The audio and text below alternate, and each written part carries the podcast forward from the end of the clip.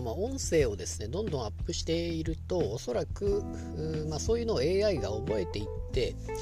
えーと、例えばまあ私であればこういう話をするであろうというのを、まあ、勝手にですね、えー、言ってもいないけどもこういうことを言いそうだと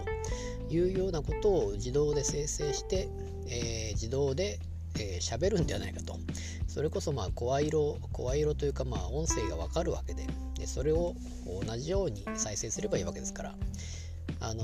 ー、まあ、怪文書みたいな感じでこの切って貼ってるような文章ってあると思うんですけどあんな感じで、えー、まあ普通に AI が喋ったりっていうのはまできるのかなと、まあ、そもそももうでももうニュースとかでやってますよね。ここからは AI が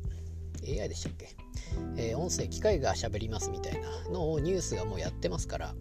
であれ聞いてると別に普通に喋ってるわけであんまり違和感がないですよね。ロボットみたいなこの片言の日本語みたいなことでなくてもう普通のえー、喋ってる感のある感じでやってるなというわけですからまあ AI が別に普通に喋ってもおかしくないわけでなので解析してこの人がこういうことを喋れそうだっていうのを勝手に喋りそうだなというのがちょっと思ったんですけどもでまあバンバンそういう情報を入れていくことによって、えー、まあ、この前あのウィークリー落合久々に見てですね、えー、まあ、AI の話をしてましたけどもえー、っと動物の話もおそらく、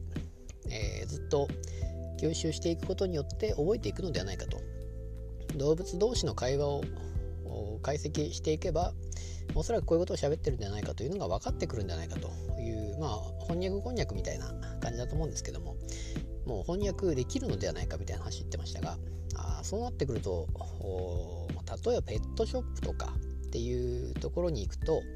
何喋ってるのか分かったりするような感じになるのかなと思うんですけども。私はそういうペットショップが結構あまり好きじゃないので、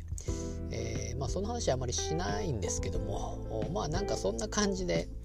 えー、何を喋ってるのかだんだん分かってくるようなあでももうそういうサービス前ありましたよね、えー、ペットが何を喋ってるのかみたいな。実際あれはどういう仕組みなのかちょっと分からないんですけども。もうでもそういう感じにおそらくまあ、すぐにでもなりそうだなとちょっと思いました。